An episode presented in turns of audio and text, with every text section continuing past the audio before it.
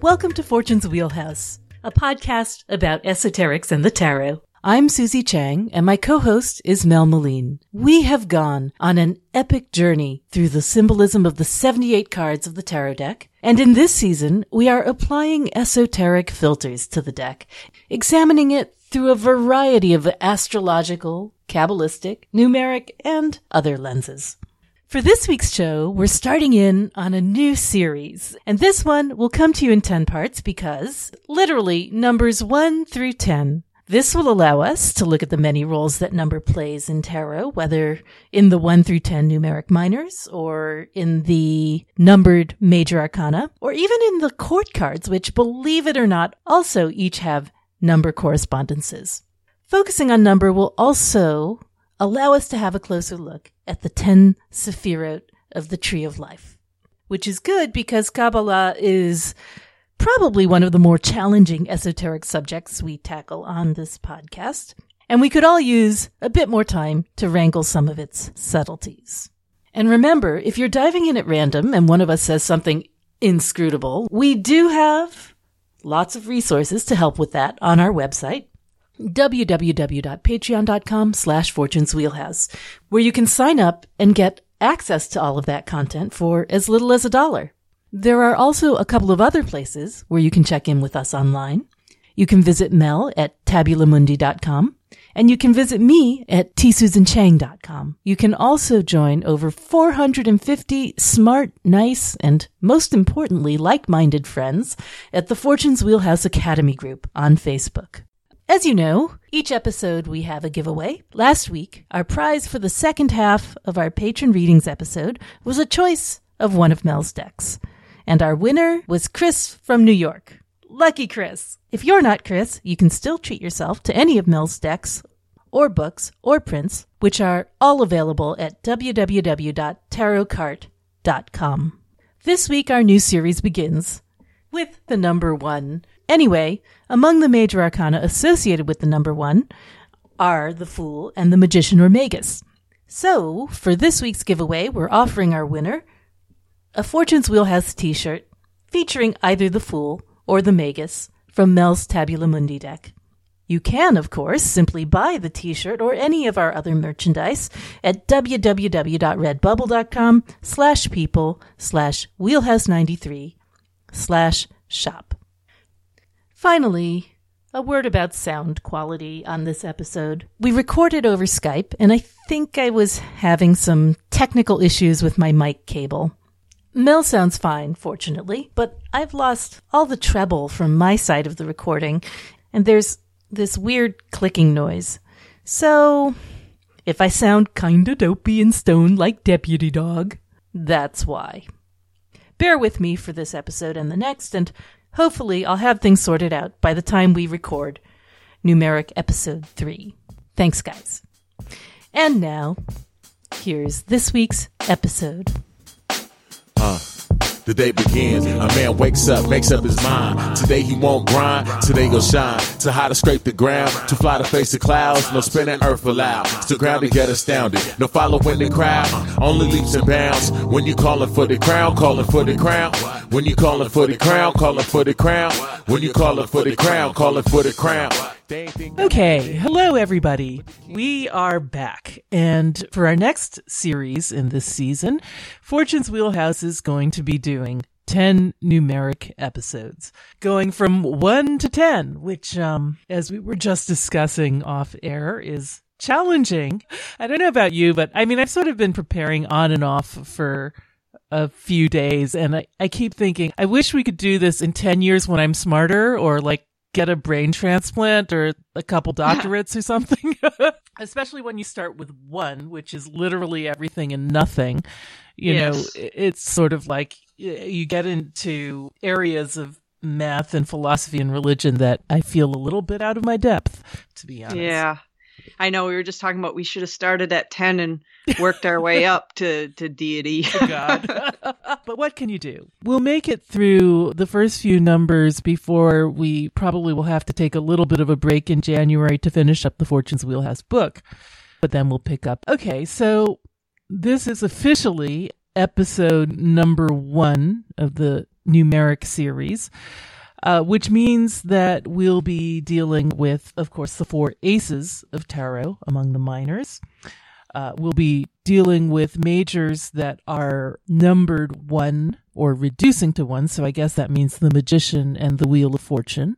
Also, we should include the fool because you can't Mm. really talk about one, especially Kabbalistically, without talking about zero, at least a little bit. Yeah, yeah, you really can't, and there isn't any other place to talk about the fool. So, so I guess we kind of have to. And um, yeah, speaking of kabbalistically, we'll also be talking about the first Sephira, Keter, which of course connects to the fool and the magician or magus, as well as the high priestess. Did I miss anything? I don't think so.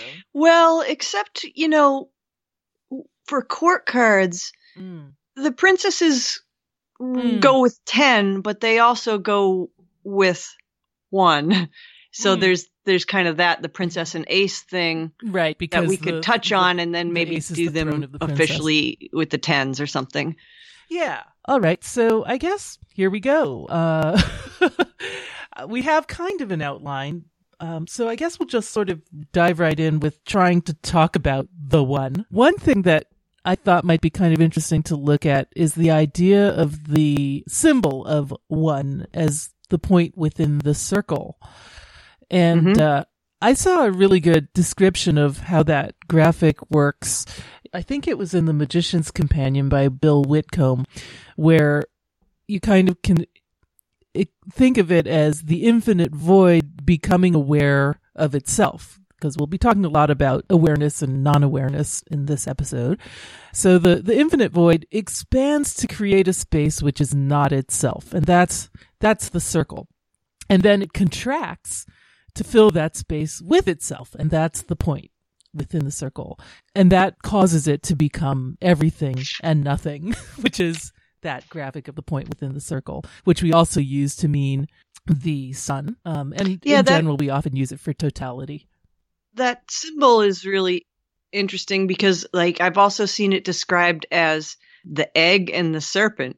So the, the the point in the center being the egg and the uh, circle around it being the Ouroboros, the serpent, encoiling the egg, which kind of is a neat thing because it has a lot to do with creation and and, and then the symbol itself is the symbol for the sun, which is one of the cards that reduces to one. It also looks like an axle and a wheel, which the wheel is another one of the uh, cards that reduces to one. And um, then you could also think of it as the sun with Mercury orbiting it, and we've got the Magus, which is the card that is the one. So it's kind of neat that that one symbol really speaks to all three of those cards that are are one cards.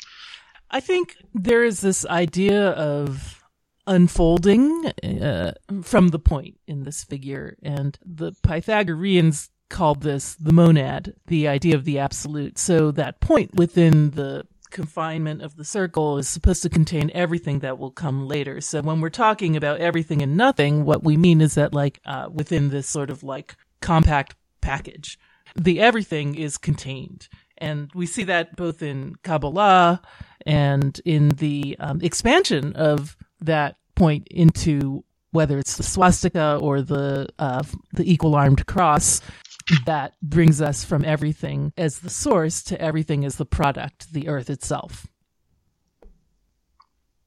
there's a lot to dive into here. I was looking at this, you know, sacred geometry series that talks about the creation of the universe in terms of, you know, Genesis. Mhm. So it starts out, like you said, with nothing, chaos. And somewhere in that, the point is supposed to be, you know, like you can imagine either blackness or you can imagine, you know, like a snow on a TV screen it's Mhm. just chaos. And then at some point, awareness crystallizes into a point which you can imagine like an eye suddenly in that chaos opening up and becoming aware.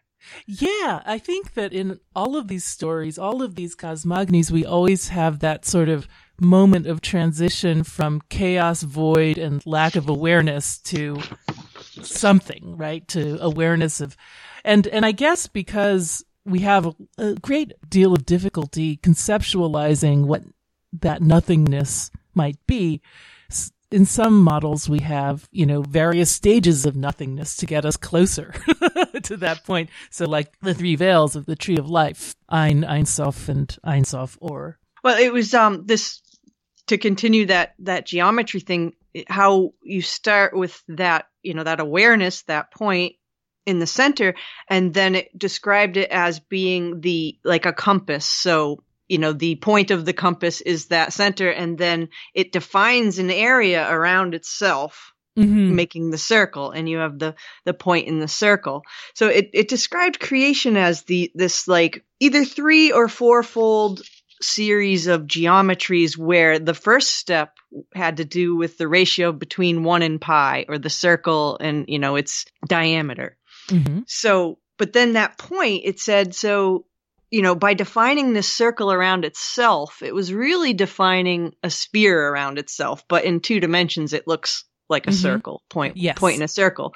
But that eye is basically shooting out beams of awareness, like forward, backward, up, down, you know, left, right, all the four directions and above and below. So these like six points of awareness and it defines this this circle around itself of, I guess you would call it consciousness. If you looked at it in two dimensions, what it then it ends up looking like is a circle with a point divided into four, like the symbol of Malkut. That was the stage of, you know, in the beginning, God created the heavens and the earth. And that's like the definition of the world, the awareness trying to define itself. Yes. Something like that. Yeah. And, and then it, it goes on to say, you know, the world's brought into order, and that's that division into that what looks like the Malkut symbol. Um, but it's really not two dimensional. It's really has the other dimension of above and below, just like the cube of space. Basically, the other stages are so the first one was the the ratio between one and pi, and that was this circular thing. And then there was the ratio between one and the square root of two, and supposedly in that stage, you know, that corresponds to Genesis where God divided the world into light and darkness, into, you know, above and below, the firmament and the waters. And when you look at the sacred geometry image of that stage, it, the square that's within the circle, if then a circle is drawn within that square that's inside of the outer circle, that new circle has the area that is, is exactly half of the area of the original circle. So that supposedly corresponds to the division into equal parts of, you know, light and darkness, above and below, etc., etc.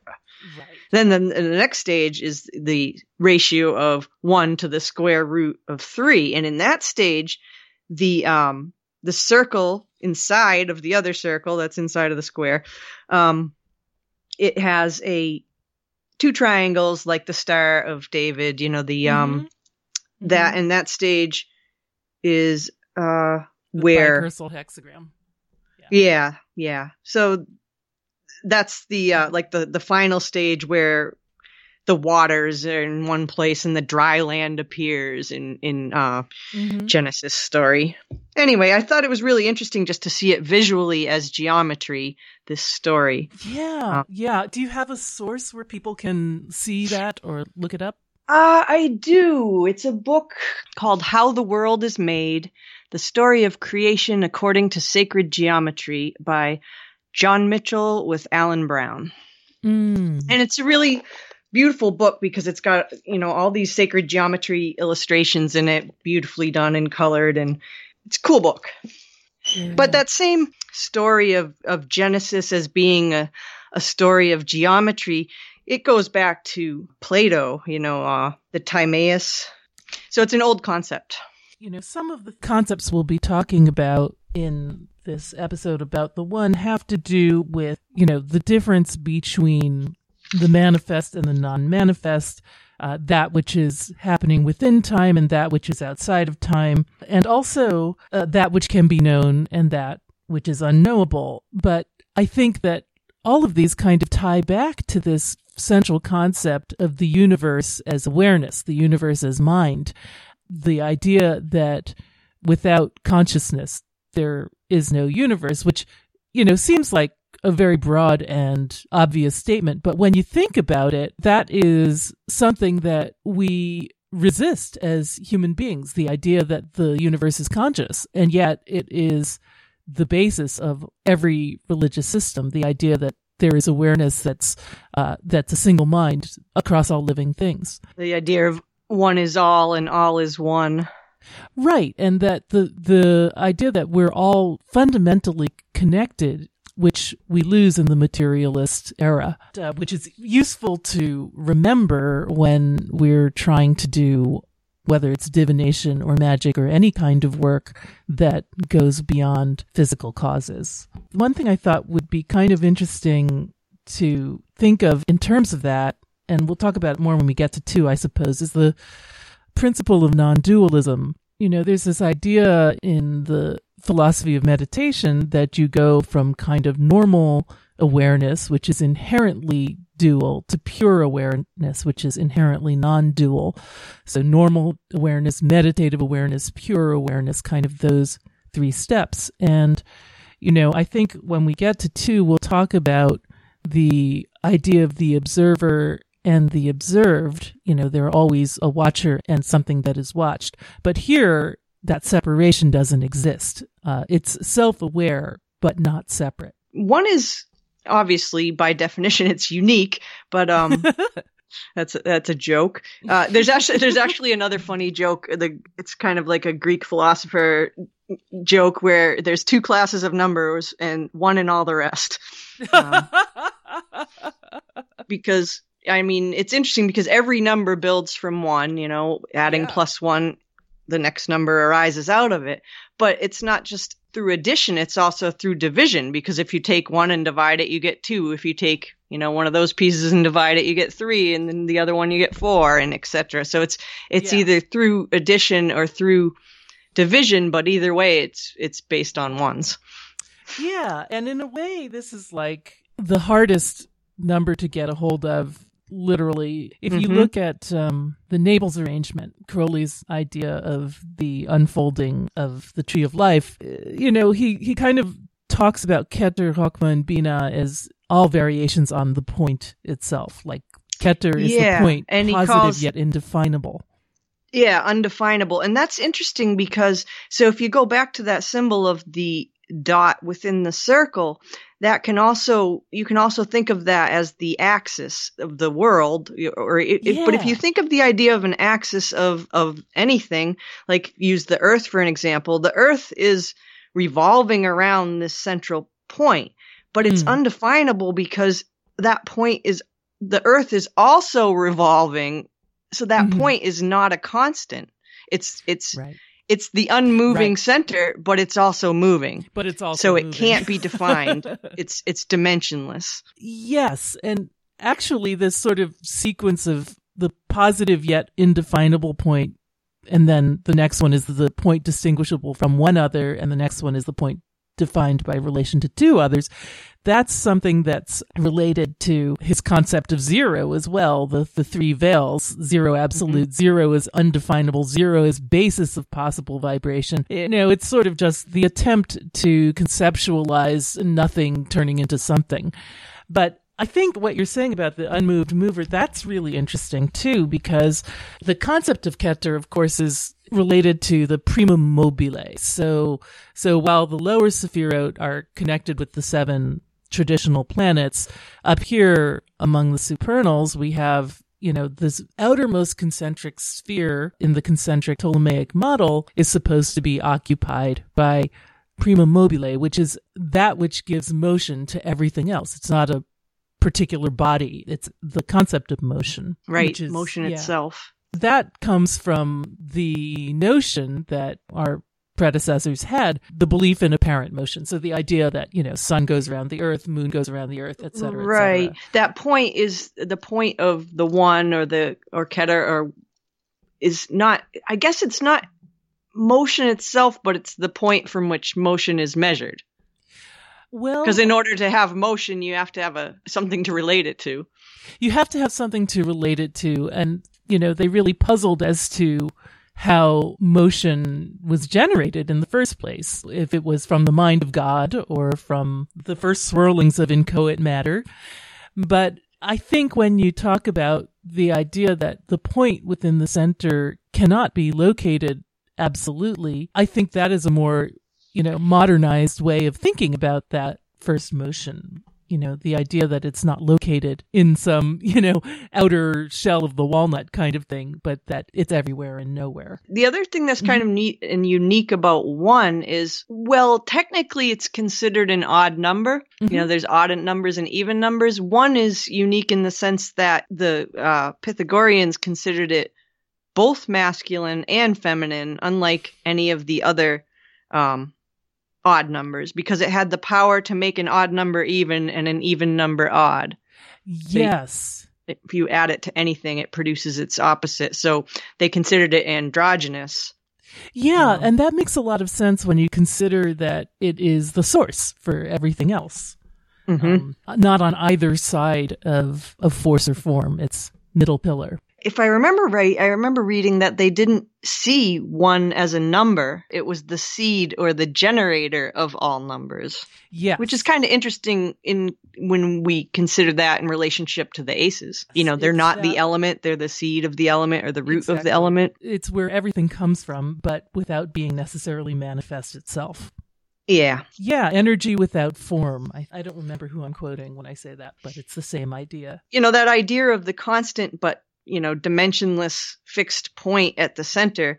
And, and the symbol of the point in the circle will be, you know, really familiar to Thelemites with yeah. the idea of Hadit and Nuit. I'd like to kind of tie it a little bit more closely to the Tree of Life model, since that's going to be basic to the way we discuss the cards. The model that we use, the Golden Dawn model and Crowley's model, you know, has the prima mobile as associated with Keter, but I've also seen folks trying to tie it into the modern scheme of astrological rulership. I've I've seen Keter as Neptune, for example, which yeah is interesting. I, I, I could not bring myself to use that. a, I do not see that Keter as Neptune in it's many ways, to... but but but what I have noticed is that the outer planets are almost interchangeable between the top three, you know, Sephiroth because you know they contain their contradictions within themselves. So I don't think that the outer planets can be assigned and pinned in the same way I don't think so either. Upper Sephiroth than uh, the lower. It's it's very different. It's very They're not different. definable in that way. And I think in general, I understand the impulse. We actually had a good question from a listener this week asking about what about Uranus, Neptune, Pluto? You know, I understand the impulse to use those outer planets and try and integrate them into the magical models we have. However, we've had like 2000 years of of magical history that revolves around the seven classical right. planets the two I think at one time five. Neptune was assigned to Keter because it was the outermost known planet well now Pluto is the outermost known planet and you know you could make an argument for Uranus being Keter because of the yes. airy association and the fool you could make an association with Uranus being Daath because of its kind of like explosive exactly. and unexpected and unknown nature nature. Yeah. I mean, there's all sorts of arguments, but it's too fluid and I don't think it works. I don't think it works either. And you see it actually quite a bit in the newer tarot uh, major arcana. Sometimes you'll see people try and assign the outer mm. planets also to the majors, you know. So, for example, I think Uranus, anything with anything above the abyss, you can't pin a planet to it. It's cause, because it's can't. so contradictory and there's there's just no definite attributions of in that same sense, except for Binah being Saturn is the one exception. Yeah. So Keter itself, of course, means crown, and that's a very stable definition. There's not much shading to it. And it's interesting that Keter and Malkut, the, the top and bottom sephirot of the tree, are the two words that are simply objects. Everything else is an abstract concept, you know, wisdom, glory, splendor, understanding. They all are taken as uh, attributes of God from a particular scriptural verse, but the crown and the kingdom are separate and different. Yeah, and there's that connection they have with each other. Like one of the things that I noticed when I was going through the correspondences is that the archangel for Keter, Metatron, is the same as for Malkut, and that's the only case yeah. where that happens. I noticed that as well. It is really interesting. And um, Keter, of course, it's interesting because it has that relationship with Chokmah where they are both correspond to the Yod, the first letter of the divine name, but Keter only has the topmost or the tip of the Yod, whereas mm. Chokmah has the rest of it. And, and, we talked about this once in another episode, but that if you took the yod and made it a three dimensional object and yes. rotated it so you're looking down at the tip, you get the you point, get the in, point the in the circle. Exactly. Yep.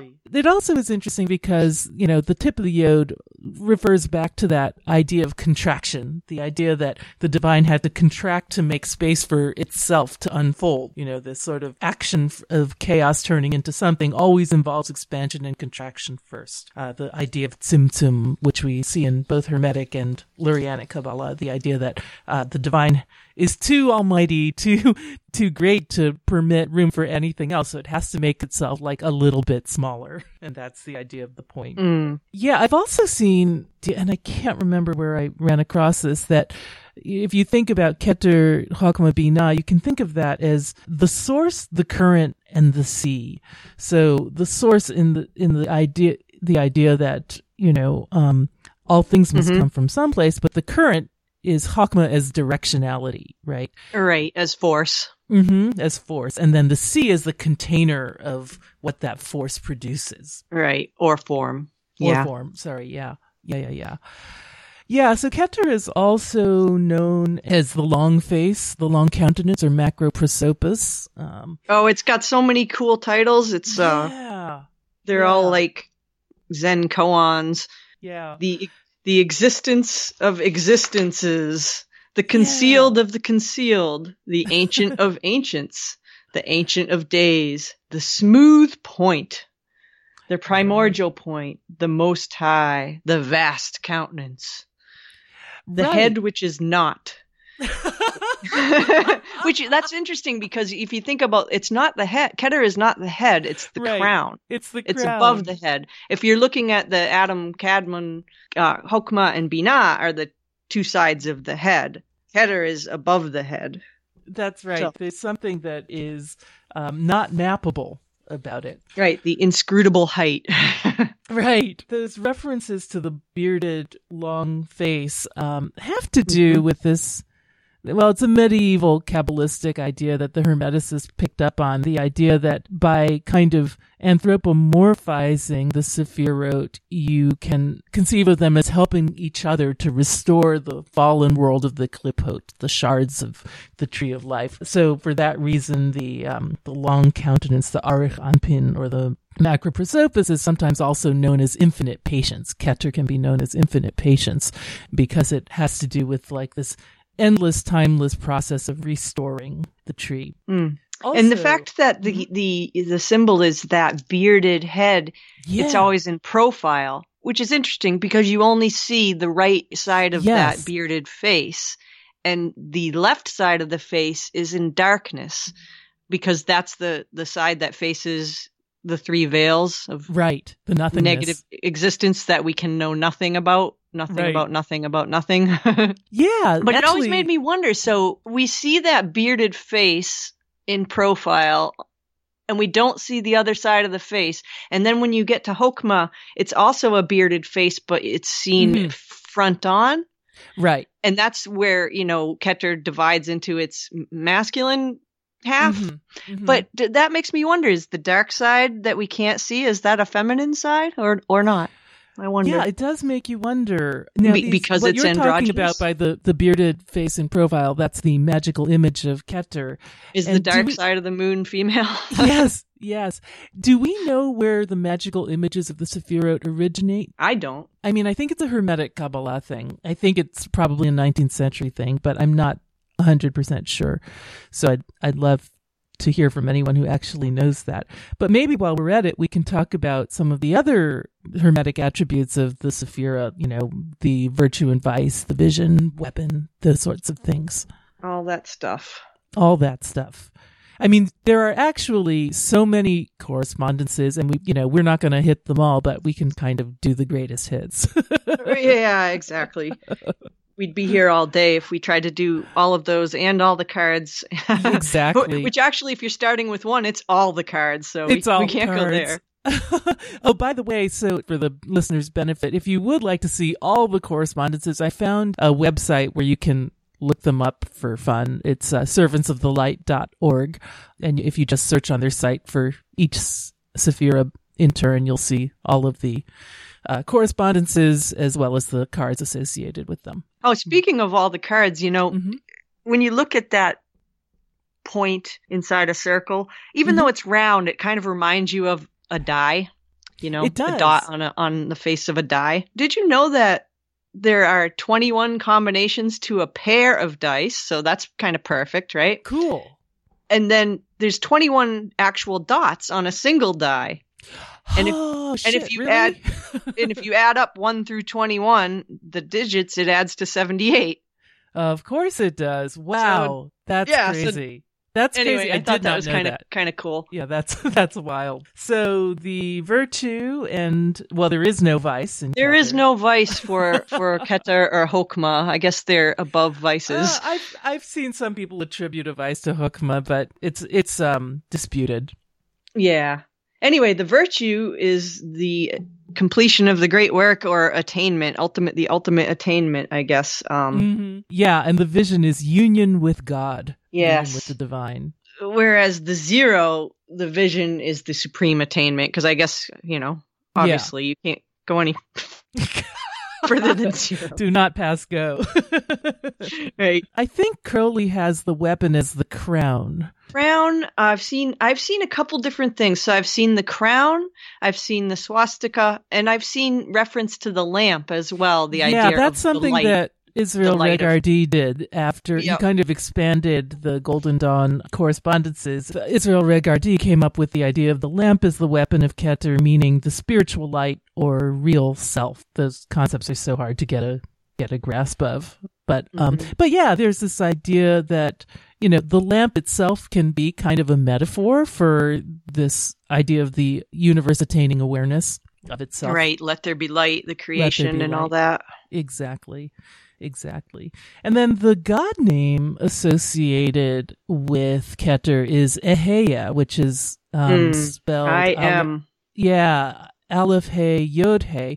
And you know what's really interesting is that sometimes it's translated as I am, and sometimes it's translated as I will be. So the yes, the, I've seen that as well. The phrase "I am that I am" is I've seen it as "I become" also, which is similar to right. "I will be." And the reason that you get those two translations. I actually went down a little wormhole again. Is that in classical Hebrew, the, it's based on what they call aspect rather than tense. So we have tense, grammatical tenses like future, past, present, but aspect is continuing versus finished. So what is known as the imperfect aspect, meaning the not finished aspect, is what Eheya is in. So it means that it's continuing. It's not only that it's that it is, but that it's going to be, or yes. that it was and it still is and it's going to be. And that's a really important concept, actually. Um, and it kind of makes sense that I am or I will be is right at the top of the tree because when we talk about creation on the tree of life, I think a really fundamental principle is not that it's something that is created and therefore done, but that it's constantly unfolding. Creation is an ongoing process. It is yes. itself in an imperfect aspect. Without so, beginning and without end. Yeah, without end. And it's sort of like that is the nature of something that's a seed. It's unfolding, but it doesn't die because when it comes to the end of one cycle, it simply starts another.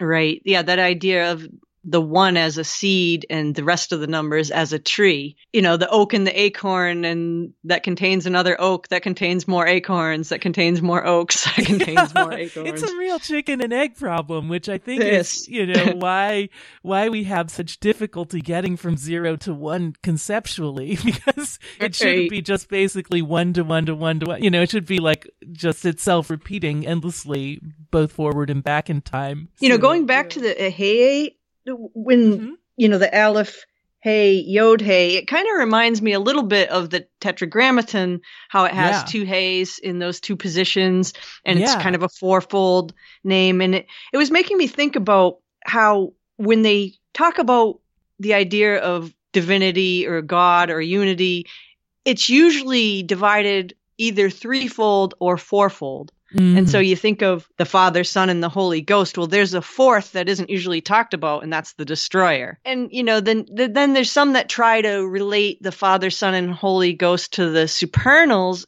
which would make the Destroyer Da'at. Right. I guess. Right. But really, I think the better way to, to div- instead of putting Father, Son, Holy Ghost in the supernals, it would be more Father would be Keter, Son would be Tiferet. Geez, Holy Ghost would probably be Yesod, and the Destroyer yes, I think I've right? actually seen that. Yeah, I've seen Yeah. it mapped that way. One other concept I'd like to introduce is the four worlds concept while we're at it, just because. Yeah, because know? um, Keter is all alone up there in Atzluth, isn't it? well, it can be, although, you know, the you one and at- on- the one and only. Usually, Absolutely. You can also see the supernals as Atzilut, that I think Wang has it like that in Hermetic Kabbalah. you should um, you should play for for the music. One is the loneliest number. That's a great idea. Yeah, and Atzilut literally just means nearness, which is interesting, like proximity, right? Whereas uh, the other ones, Bria, Yetzira, Atsia, Asiya, they're all forms of creation. Like Bria is like that which is created. Uh, Yetzira is that which is formed, and Asiya is that which is made. I mean, these are approximate translations, but Atzilut is just like nearness. It's like sort of there. right. it's not it's not made of anything or it's not nobody had a hand in forming this thing by proximity i guess we mean proximity to the source proximity to the divine and you can never get there which is why you're only ever near it Right. the colors of keter are funny because they're Yeah. not really co- colors until you get to Asiya. Yeah, so there's the, you know, the golden dawn scale colors, which are all basically forms of light, I guess. So king scale is brilliance. And then you, for queen scale and prince scale, it's just, they're both white brilliance. So it's basically just brilliance a little bit more defined with the addition Yeah. of white. And then, uh, it's not, it's not until you get to the princess scale that you, you have white flecked gold, which is, um, you know, gold is supposedly an indication of the connection with Tiferet and the Holy Guardian Angel and the Sun and Tiferet as being the highest that man can really achieve. Yeah, and I and I think, you know, when they say brilliance, I think what we're trying to get at is that this is not something that you can really perceive with your human eyes. Right. It's not know? color, it's a colorless luminosity. Right. It's not white. Although Yeah. white is our best approximation for it, which is why Right. when you see the Briatic representation of the Sephirot in the traditional colors, Keter always looks like white. But it's One really thing- concealed mm. light, is what it is, which kind of makes me think light, of yeah. the priestess card that connects to the path, the idea of something being concealed, and what's being concealed is the the, the light, the holy of holies. Yeah, you know, because the, you can't see it. right. yeah, and also I think that idea of concealment, con- the concealed of this concealed, it's it's everywhere. Um, but also that ancient bearded face and profile, you know, we can't see one side of it, and that's another expression of the same thing. Mm. Now, one thing I'm just going to mention for for future is that there is a system that associates notes with the 10 um, Sephirot, and those notes are based on color. So once we get down to to Binah and the colors below that, we'll be able to have actual notes. But but here, The dog but here above the yeah, there's like nothing. There's like you know the Right. sound of Si- creation. Sound of silence. Yes. The sound of silence, yeah. Uh, some people say it's silence. Um, some people say it's the lost chord, which is this hilarious 19th century construct uh, that had to do with a song that this composer wrote, which was extremely popular, actually probably in mm, early 20th century.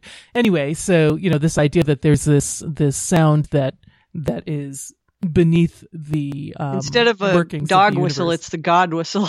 The God was. Oh my God, that's hilarious. Uh, hey, isn't there like in in Terry Pratchett, one of his books about death? There is a chord that Death can play because Death is like a rock star guitarist. That that do- sounds a- familiar. yeah, a, a chord that Death plays that basically unmakes the universe, something like that. Anyway, that seems like it would be appropriate for Keter. So maybe we should talk a little bit about tarot. yeah, yeah, okay. so, do you want to do like majors by number, or do you want to do majors by Sephira? Majors by number, I guess, and Okay, then and then number, and then we'll talk about paths that come out of. Yeah, okay. Yeah, let's do that. so, um, I mean, yeah. So, I mean, made, we're going to talk about the Magus in both of them. So, so we've got Fool because where else are we going to talk about the Fool? And we've got Magus or Magician, and we've got Wheel of Fortune And the sun, and the Sun. I forgot to write the Sun. Duh. I'll circle in the dot. circle in the dot, of course. Here's Nineteen, uh, in case anyone's Yes, wondering, reduces one plus nine. Yeah. 10. of- yeah. One plus zero equals one. So it's Yeah. all about one and zero, binary numbers. Uh, that's that's really interesting because I think one way to think about the numbers, the ordinal numbers of the the majors, which are in some sense kind of arbitrary, but they've kind of been codified over time, is to see, you know, they're different representations of what the energy of the source. You know, in the fool, the fool, of course, is like the essence of traveling from the source to the non-source, from the known to the unknown, from the world that is beyond comprehension to something that is within comprehension. And of course, the fool himself is defined by not comprehending anything. Yes. So um, that is that is what the fool means. So that's Oh, this of is a little bit of a dig- digression, Yeah. but when we were talking about numbers themselves as shapes and stuff, the only shapes that you can draw with one line are the circle, Mhm. obviously, and the lemniscate, or circle or oval, I guess. It doesn't have to be perfectly round. yeah, But uh, and, and the lemniscate, which is interesting, even that's with one a single one continuous line. line. You ever see the Mobius trick where you make a, a strip, a Mobius strip Yeah. on paper, and if you take your pencil and you start in one point and you follow it all the way, you'll connect back. But then when you take it apart, your your line is on both sides of the paper. Oh yeah, that's cool. I haven't Yeah, it's pretty trippy. Okay, now like everybody pauses their podcast and gets a strip of paper. Right. so, but that's um, cool because that's you know that's one of the symbols that we see on the the Magus Mhm. card. It is. The it lemniscate. is form or another. The the Mobius strip. This is interesting. If you look at the Mobius strip and imagine it in three dimensions and look down on it from the top, it might look like a circle. yeah. and also, he's of course doing the whole as above, so below. So it's sort of like that is a a flow model for the source energy in a line. Uh, the idea that it travels like a current from above to below. Whereas the Wheel of Fortune, our, our cosmic reset button or on button, is kind of a representation of the idea that that source energy is neither lost or gained. It is conserved. You know, it is constantly um, being regenerated and renewed. I was looking somewhere uh, down a wormhole last night that the idea in the Orphic tradition, in, in Orphism, the idea of metempsychosis, the reincarnation of the soul, supposedly the eternal soul was supposed to have 10 rounds of being in the mortal body before it got free. So I thought Huh. that was kind of interesting. That's kind of interesting. And do they correspond to the Sephiroth? Who knows? but it was interesting that they settled on 10, you know? Right. Yeah, that seemed to me like a very Wheel of Fortune type model. It's And then, of interesting to look at those four cards, you know, the Fool, the Magus, the Wheel, and the Sun as a progression. Yeah, Different Yeah. ways of saying, expressing that one energy. Yeah, yeah. And it's interesting, especially, I think, the sun, it's because it's, it is a source as well, but it's Mhm. local and it's, It's a center, Personal. yes. yeah, it's our own star. There's something that's a progression from the unrelatable to the relatable, from the, the Mm. fool to the Mhm. magician to the wheel to the sun. You know, it's like we know what the sun is to something concrete that we can kind of grasp. And it is in our real world that which is the source of all life. Yeah, and it's the only thing in our universe that comes close to being a perfect expression of pi is the, the, Mm. the view of the sun from Earth. Mm. It's really hard to achieve a perfect circle in Mm. reality. Like, you know, the equator is probably on Earth is the closest thing that we can comprehend, where and then, you know, the the sun is what we can see. That's the closest thing that's going to be a perfect circle. And then we can look at the majors by their connection to Keter, the three majors coming off of Keter. We have um, the Fool, which goes from Keter to Chokmah, the Magician going from Keter to Bina, and then the um, Priestess going from Keter to Tiferet. Yeah, it kind of makes a symbol of a big arrow, doesn't it? it kind of does, pointing up. Up. this way. This way up. this way up. In terms of paths, though, you can almost consider uh, like every single path because if you go with the um yeah the path of the serpent that you know touches Yeah. every single path that that with the, where the head starts with the fool's path and Keter. Mhm. But yeah, we can't cover all of them. No, that's true. Then there's the lightning path, you know that you Right, could, the zigzag. hmm you could you could count those as That's perhaps, true. but we'll just stick with the ones that are that are stuck to Keter. I was trying to figure out what these three cards, the Fool, the Magus, and the Priestess, have in common. And I guess the, the best I could do was to sort of think of them in relationship to awareness and non awareness, known and unknown. Uh, we talked about that with the Fool already the uh, the idea that he knows nothing but he is the first step in any direction and Chachma itself has sort of ideas of directionality embedded in it.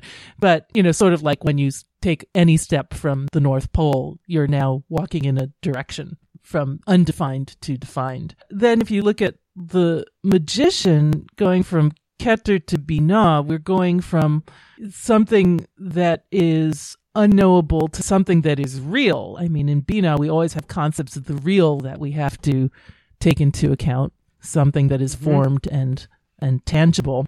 That's something we we really see in all concepts associated with the magus, the as above, so below, the idea in magic that you're trying to make something unmanifest reflected back into reality. And then with the priestess, you know, from Keter to Tiferet, there is certainly these aspects of what's unknowable referenced all over in the priestess the idea that there's the hidden scroll you know the things that you cannot know and cannot express the idea that you're crossing the abyss you know which is the gulf between the supernals and the lower sephirot the gulf between what is expressible and what is not expressible is a journey that the priestess takes in a sense so Mm-hmm. you know, and it's done in undercover of darkness.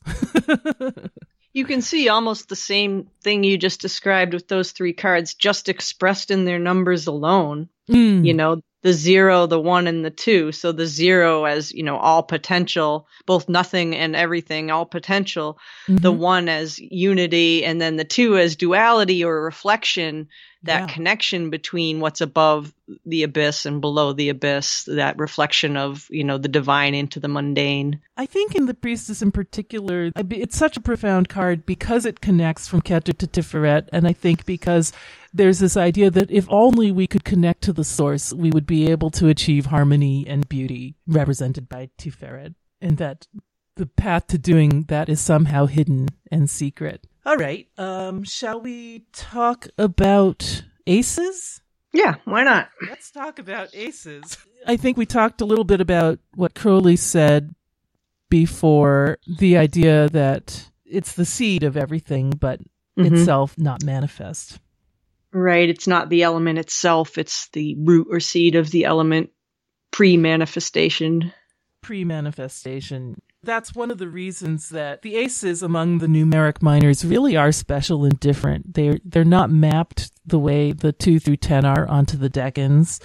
Um, they're not they're not specifically related to any kind of astrological material exactly, except for the elements, I guess. We can sort of talk about them as being pinned to the seasons, um, and we can kind of in the projection of the tarot onto the globe, we can kind of see them as I think the Golden Dawn likes to talk about them as revolving around the North Pole. But at the same time, that always feels a bit overdetermined to me. I mean, I think they kind of exist outside of these sort of systems that we can name because they are source material. Yeah, they're just like they're like the fool. It's and it, it that also highlights this you know, this idea as zero being one and one being zero, you know, mm-hmm. one really being two and all that.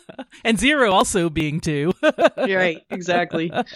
Yeah, and I think if you think about the way that this idea of the ace being kind of like a source or an impulse or more of a, a desire to a tendency i think they call it. a tendency that's a good way of putting it than than a thing itself. You can kind of see how that's inflected through wands cups swords discs. I mean in the ace of wands i think we think of it as the will to live you know the idea that there's a life force that springs up and then in the Ace of Cups is the impulse towards love, towards sacrifice, towards emotional redemption. Connection, yeah. Connection between the self and everything else. And if the Ace of Wands was natural force, then of course we always talk about the Ace of Swords as invoked force. To me, it's always interesting to talk about the Ace of Swords because it kind of comes inherent with ideas of duality in it, you know, it's double edged. Right. If the Ace of Cups is connection, then the Ace of Swords is division in the sense Separation, of, you know, the mind yeah. and reason dividing things up into categories. This is the sort of core essential quality of the mind that it that it does this. This is its impulse is to divide, which is a very strange thing to think about in the context of the one but that's the nature of swords and it's why they're in inherently conflictual. And also, I think there's something in terms of the world of Yetzirah and swords, the idea that all of the possibilities and diversity in our real world, the world of Earth, come from that splitting of the sword. The impulse to divide in the Ace of Swords. And then there's an impulse in the Ace of Pentacles towards the real, towards the finite, mm. you know, towards birth it's almost like a consolidation again, you know, it the is. division and then the reconsolidation in, in Earth. Yeah, and in I matter. think of the Ace of Pentacles or discs as being like a clock. It's like you go through the other aces and they're all non-manifest, and then you drop into Asiyah in the into the realm of Earth, and the clock starts ticking. yeah, I almost want to say the impulse to die. The, mm-hmm. the well, once you're born, it's yeah, you know? that's it. that's when it begins. You're done for. yep, the cause of death was birth. All right. So maybe we can talk a little bit just an overview of what they look look like in our in our three sets in the Rider Waite Smith and the Thoth and the Tabula Mundi. Yeah, the four aces. aces next to each other. I just wanted to, I mean, we've talked about them quite thoroughly in the ACE episodes themselves, so it's not hugely necessary, but just a quick overview. You know, uh, the only thing I wanted to really say about the Rider Waite Smith ones is that they are based, of course, on the Tarot de Marseille images. They're all the right hand um, and that's interesting too. The hand, the idea that they're all these divine hands, which makes you think of the Yod again. Yeah, of Yod, sure Yod He, Vav He, you know. Sure does. Yeah, and we can dispute whether they should kind of go left to right, wands to discs, wands to pentacles, or right to left, wands to pentacles, since that's Hebrew order. But one interesting thing to consider about that is that there's real symmetry within those four. There's two that sort of represent the palm side of the hand, the wands and the cups, and there's two that represent kind of the back of the hand, the swords and the pentacles, aces. And then you have ones that are grasping, the wands and the swords. And then you have ones that are kind of holding balanced on the hand, uh, the cups and the pentacles. So in all of those, we have basically the different separations of the elements. You know, fire and water are one kind of grouping versus air and earth. And then you have another kind of grouping, fire and air versus water and earth. And they're just different ways of conceptualizing those. Yeah. The idea of the, um, the, I guess you'd call it the active or masculine expressions, the wands and swords being grasped mm-hmm. firmly like that. Whereas the, the ace of, um, cups and discs, the way it's more passively held, yes. like weighted, laying in the hand. Yeah. Yes, exactly. And also in each of these, there is a representation uh, in some way in Rider Waite Smith of this whole Keter Malkut thing. So, for example, in the Ace of Wands, you have the mountain in the background, which is kind of Malkut. And the uh, Ace of Cups, you have the dove descending, which is in some correspondence systems representative of Keter, spirit descending. And mm-hmm. then Ace of Swords, of course, you've got literally a crown. Got the crown. and then in the Ace of Pentacles, you've got the mountains out towards the back, also representative of Malkut. So in, in one way or another, you know, you either have a Keter or a Malkut representation in each of these aces, kind of tying them together symbolically that way. Yeah, the Ace of Cups is the only one without mountains in it. Yeah, yeah, that is interesting. Except it does have the um, Malkut as I guess you could see that that disc in the Earth, dove's mouth. The Earth disc, yeah. Yeah, yeah, yeah. And then if we look at the Thoth ones, you can really see the radiating effect of Keter in each of the first mm. three. And then, of course, we have the Earth one, the discs one, which is just different, right? It's always three in one, where the discs one is solid and contained and not glowing like the others. yeah not it doesn't have the same radiating lines. Yeah, and those radiating extending. lines, you know, remind me of the idea of what a crown looks like, right? It's although in the discs one, those I guess you could say those radiating lines are turning in upon itself in mm. a way. Hmm. Yeah, yeah, I can kind of see that. That one really looks like a seed or a, you know. It really does. It really looks like something you would plant. Pine cones and wood grain and all that is in there. Yeah, yeah, as well as, you know, Crowley's generative organs. At the center. Exactly. Yeah, and I think that there's something about the way that Lady Frieda did those first three that they each really bleed right out to the margins, you know, like it's almost uncontainable except for the Ace of Discs. Although, like all her art kind of extends right to the edge, there is this sort of mass that is collected um, that has boundaries and borders. You know, I didn't actually print out yours, but always in yours, the triangles of the elements, which we can see right. in Tabula Mundi. And I think you did something proportionally with those triangles to create symmetry. Yeah, they all have this um, geometry of circle and triangle Right. Kind of contained. Right. And because of the triangles represented on those aces, you always have either pointing up or down, this way up, this way down. right. So again, it's kind of an inherent Keter Malkut reference. Oh, and we were, we said we were going to talk a little bit about, um, court cards in the sense that aces are connected to princesses. Yeah. They say the princesses are the thrones of the aces. That idea that what begins in Keter it's you know ultimately contained in Malkut or expressed fully right. in Malkut. And I kind of think of it as the aces as one of the four powers and the princesses as the wielder or the full expression of those powers.